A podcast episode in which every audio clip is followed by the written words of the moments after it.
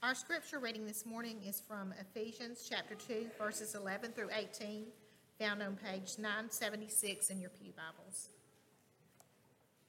Uh, please join me in prayer before we read. Dear Lord, open our hearts and minds by the power of your Holy Spirit, that as the scripture is read and your word is proclaimed, we may hear with joy. In Christ's name, amen. Therefore, remember that at one time you Gentiles in the flesh, called the uncircumcision by what is called the circumcision, which is made in the flesh by hands. Remember that you were at that time separated from Christ, alienated from the commonwealth of Israel, and strangers to the covenants of promise, having no hope and without God in the world. But now in Christ Jesus, you who once were far off have been brought near by the blood of Christ. For he himself is our peace, who has made us both one and has broken down in his flesh the dividing wall of the hostility, by abolishing the law of commandments expressed in ordinances, that he might create in himself one new man in place of the two, so making peace, and might reconcile us both to God in one body through the cross, thereby killing the hostility. And he came and preached peace to you who were far off, and peace to those who were near. For through him we both have access in one spirit to the Father.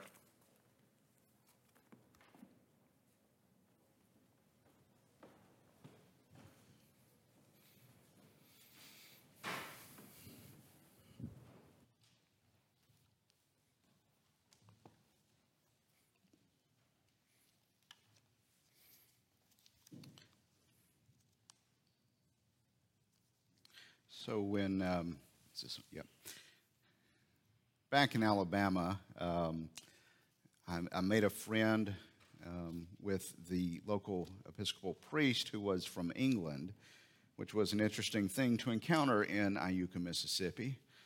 Um, and he was also vegetarian. And um, so we, we would routinely get together. Um, I, would, would go and worship with them on uh, Tuesday evening, and then we would usually get together for a meal afterwards. And um, so it was good to hang out. But one of the things I learned was um, if someone has a different dietary recommendation, preference, medical choice, whatever it is, it impacts kind of eating together. Um, he, he was kind of surprised that you could order beans in Mississippi and it had more ham or bacon in it than beans um, or pretty much any vegetable you ordered in Mississippi would have plenty of, of pork in it. And um, but anyway, it, it, was just kind of a recognition as as we would eat with them and um, as a couple and, and do things together. You know, eating together is just part of being in community, being fellowship, having friends and relationships. You just normally do that. And, and so the realization was, well, we're gonna have to cook something different. Put away the barbecue and, and try to learn I mean, I don't know if I normally have a meal without some meat or a dish without meat in it. And, and, and so it was just kind of a, you're adapting. And it made me realize part of what was going on in the Old Testament laws. Do you ever try to maybe start reading through the Bible at the first of the year, and as you do, oh, I brought these so I can see you. Oh, there you go. So I, uh, um, that you're reading through and you kind of get the stories in Genesis. You understand them. You understand Exodus. Then you get to Leviticus and you're like, you can't eat shrimp. Pork's off the menu. And you're wondering, what does this have to do with holiness? What does this have to do with God? Well, here's the thing. Many of the Old Testament laws, the point was to divide God's people from other people. It was a, kind of a marker. It was a, a signal of who is part of this community and who's out. Now, there, there's um, lots of laws on how to dress. So, no mixing polyester with cotton. Probably, probably good to follow anyway, though the, the law is abolished. No, no, you know, your clothing, your hair, all these things. There were, there were certain specifications. No work to be done on the Lord's day. So there was this, this marker of this time is going to be separate. And food and therefore, who you could eat with and trust to have clean or unclean food is all going to be prescribed so that it marks the community. And this is part of what Paul is addressing when he is um, um, going now from talking about our connection, our relationship um, on a vertical level, that is, what God has done to bring us into community with Himself, to now start talking about a horizontal level, how this now all affects my relationship with brothers and sisters, our relationship with one another, how the gospel impacts that. And what he says is that we remember that we were one time Gentiles in the flesh, called the uncircumcision. Um, this was addressed to a congregation that was primarily um, uh, Gentile. And so they were reminded, you are not part of God's people. You don't have this heritage of the covenants and the temple and the Sabbath and, and the scriptures and all these things. Remember that you were far off. And that same concept really is for all of us as, as sinners.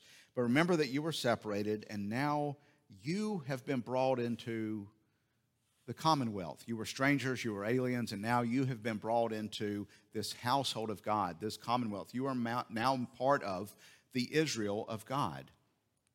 That is your new relationship with other people. You're, you're no longer a stranger, an alien. You have been brought in by the blood of Christ. So he reminds us that Christ's blood covers us all. All of us now have this new standing with God and therefore a new standing with one another because of what Christ has done. And so he's wanting us to look at the unity we have now in Jesus because we have been forgiven. We have been brought in. So it's not just that I'm forgiven, but now I'm made part of a new community, a new family, his church. He himself is our peace. He has made us both one and has broken down in his flesh the dividing wall of hostility by abolishing the law of commandments expressed in the ordinance, that he might create himself one new man in place of the two. What Paul is telling them is that that natural division that exists in people has now been destroyed because of what Jesus has done to restore us to himself. There's this dividing wall between Jew and Gentile. And in Jesus Christ, he has made one person between these two that when he went to the cross, not only did he pay for your sins and restore you in relationship to the Father, but because now your relationship with the Father is restored, your relationship in a community is, is now established that we're brought into this new community and therefore there's no division. And, and the application for us should be obvious. Any place where we try to set up some sort of dividing wall, some sort of division, has been destroyed on the cross. That there's no place for us to have any kind of racial or ethnic division. There's no place for us to have any kind of social or wealth division. There's no place for us to have any kind of um, division where we can look at anybody else and say, you really don't belong here. Or you can, you know, have your place over here and I have my place over here. And to think that we have any separation, we are nothing but one body because it is in the one body of Christ that Christ has made a new man. That means our, our primary identity is not American or know, any other nationality, our primary identity is baptized. I'm in Christ, covered under his blood. So he has now broken all the divisions that we have, and he wants us to know that unity that the cross now embraces us all. We're, um, we're in a time where divisions are, seem to be discussed more than previous times. I don't know. I mean, it seems to flare up uh, every once in a while. And, and uh, maybe you've heard the term critical race theory that, that I think the Southern Baptist Church is debating um, this week, and a lot of churches are dealing with, and a lot of things. Just, it's helpful for us to look at scriptural idea.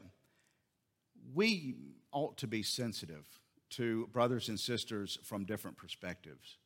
We need to listen to brothers and sisters with different experiences.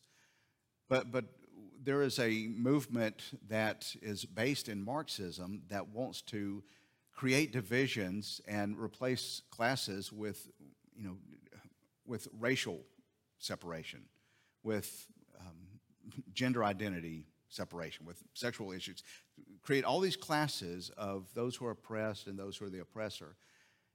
And the big problem with that is you, you just kind of make huge groups and deal with people as a group rather than individuals. And, and it, it divides people and kind of attributes levels and, and morality to people um, on the basis of identity. But we see here, it's a reminder that we all share in common our sinfulness. The, the, the biggest thing apart from, if we're, if we're outside of Christ, the big thing about my identity is not that I'm a white man in Tennessee or, you know, that whatever. The biggest thing is I am by nature a child of wrath. I'm in rebellion against God. I am under the law.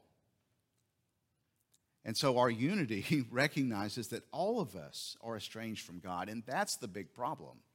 It's not a, as much of an issue of power. There, there might be things to discuss in that realm, but the main overarching thing is are you in Adam? Are you in Christ?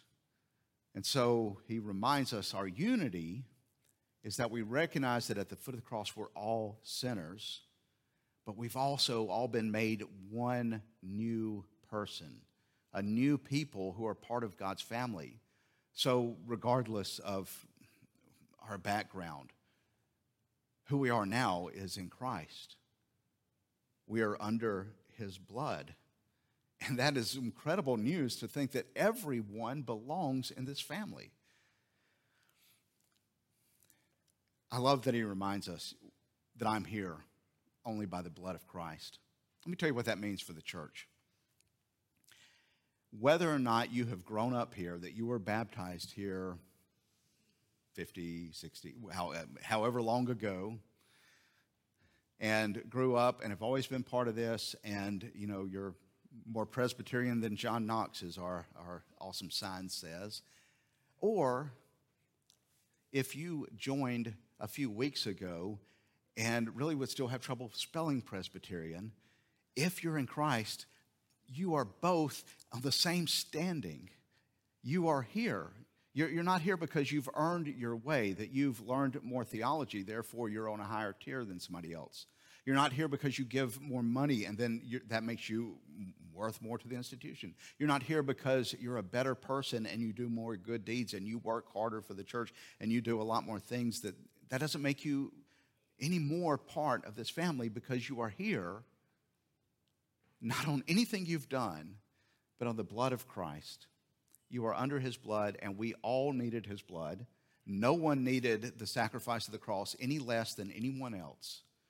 We are one body by grace, by his blood, not by our efforts, not by anything that we have done, because he has now abolished in his body what divides us the law of commandments expressed in ordinances.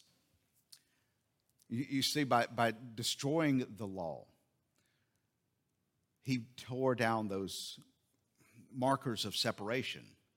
Um, it's, it's no longer are you circumcised or not? Are you eating this? Or are you not eating that? Or, you know, whatever. It's, it's that now those things have been done away with. So when, when Paul's talking about abolishing the law, he, he's not saying that things that God thought were bad are now okay.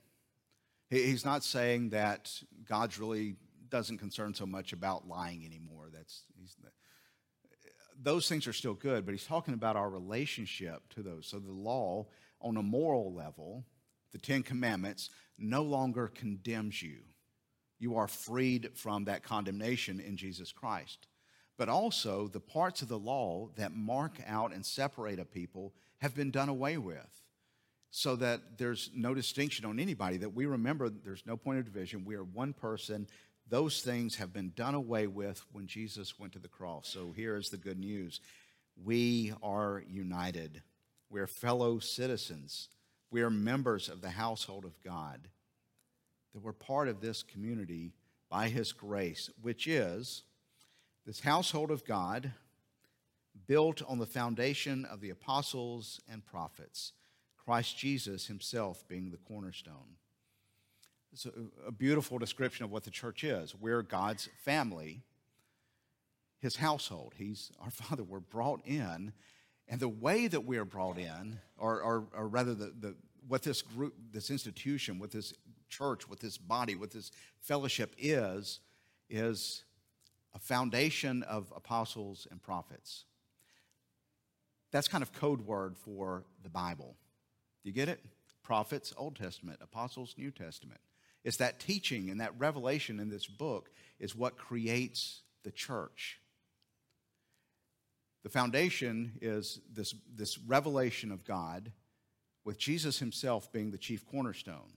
In other words, Christ himself is the most important part of this because he is the ultimate revelation. He is the Word made flesh, and he speaks through the scriptures. So the image that we have is the shepherd calls his sheep. And the way he calls is he calls through his word, the Spirit speaking through his word. And what happens when this revelation of the gospel and the law and uh, all this comes out is it builds the church. Many of you, that might, that might be a flipping of understanding. We, we didn't just come together and say, hey, this is a good idea. What do we want to do of making a church? We all kind of agree about the same thing. Let's organize. This isn't something men have gotten together and decided to make. It's, it's Christ himself building his church through his, the revelation of the scripture, making this household of God. We are not here because we thought this would be a good idea. We are a body because God is creating his church. He is calling people into this household, and you have answered that call. And when you did, he put you in with a bunch of really weird people who look at you as though you're pretty weird too that we're a bunch of sinners trying to stumble our way through being obedient to Him, and we live out this remembering that this isn't because we've been really effective, we've done a good job. It's that the revelation creates us as a body that He calls us into. What a way to look at what we're doing. You know, th- that means the, I mean, we, we, trust God to build His church. We trust the Spirit working through Scripture to, to make us who He wants us to be. And, and, and rather than thinking that we have to get all this answered, we, we listen to his word. We pray and we respond in obedience and faith and then marvel at what God is doing among us. I, let me just say, I mean, sometimes I look out and I'm like, man, y'all are back to listen to me again? you, you, some of you saw me kind of really bad this week and you come back? Some of y'all come twice. I mean, it's only God's, God's grace. Um, that was not in the script, so let me, let me get back to where, where I'm meant to be. God creates us as his church, and here is one of the beautiful things. So, this, this household is now likened to a temple. In verse 21, in whom the whole structure, being joined together, grows into a holy temple um, in the Lord. In Him, you are being built together into a dwelling place for God by the Spirit. So, this household that He's building by His Word, do you see the image? It's a temple. You are His temple, you are where God dwells. And so, it's the idea of, of here's the foundation that's laid in His Word. And then, if you ever drive by, there's doesn't seem to be a lot of construction going on now, but back in the days when lumber wasn't quite as outrageous, you would, you would see a house being framed up. That's the idea of you're, you're being joined together. I, I don't know what all those pieces of wood are called. I think joist is one, right? Whatever those are, where they're connecting, the more connections, it's making the house strong. We are joined together. That means your communion with one another is part of what God is doing in building his church that, that as brothers and sisters get together and share life, as our hearts are knit together when we're honest about our mess ups, our failures, when we rejoice with one another, when we come with our fears, when we weep with one another, when we pray for one another, when we laugh with one another, when we share life together, those boards and beams are being knit together as Christ is building his household. And as you come together and hear his word and, and the Spirit speaks to you through one another, we are being knit together. We are joined. And so that, that's one of the reasons, or in a minute, Clifton is going to join and we're going to take vows. And, and that marks off something different than just worshiping. that, that we need to be with one another. We need to say, This is where I am. I've received Christ, and because I've received Christ, I need to be joining together with other believers. My heart needs to be uh, matching the hearts of others as, as I learn your needs and you learn mine, and we're honest with one another and we grow together. And, and we need to be with one another. So we, we need to make that a part of being part of this family, but also that, that we don't just come and worship and then live our life separately. We need to be with brothers and sisters as we're spending time as the Spirit, through the scriptures, forms us and shapes us into this temple that He is building. And so I just encourage you examine your connection with other brothers and sisters and, and your relationship um, to His church because in him you are being built together. As we're joined together, he is building a temple which is the dwelling place for God by the Spirit. That as you share your life with one another, this is where God's glory is shown. That's what the temple was, was the glory of God came in to manifest itself in this place where the people would come and worship. And now in Christ, that means that that temple has been done away with, and the new temple is his church. That your connection with one another is now this household of faith, is now the church. And that means that's where God's glory dwells. Not in this room, but with brothers and sisters as you pray for one another, as you, as you share life with one another, as you commit to one another it's absolutely amazing that he would say at one point you would go and look at this beautiful building, this magnificent building with gold and carvings and all sorts of tapestry, and you would see the glory of God there. Now he says, No, the glory of God is shown in a Sunday school meeting or a small group or, saints when we gather for worship. That you show God's glory to the world as you live out your life as the church. Now, unto him who is able to do more than we can ask or imagine, be honor and glory and power forever. Amen. Would you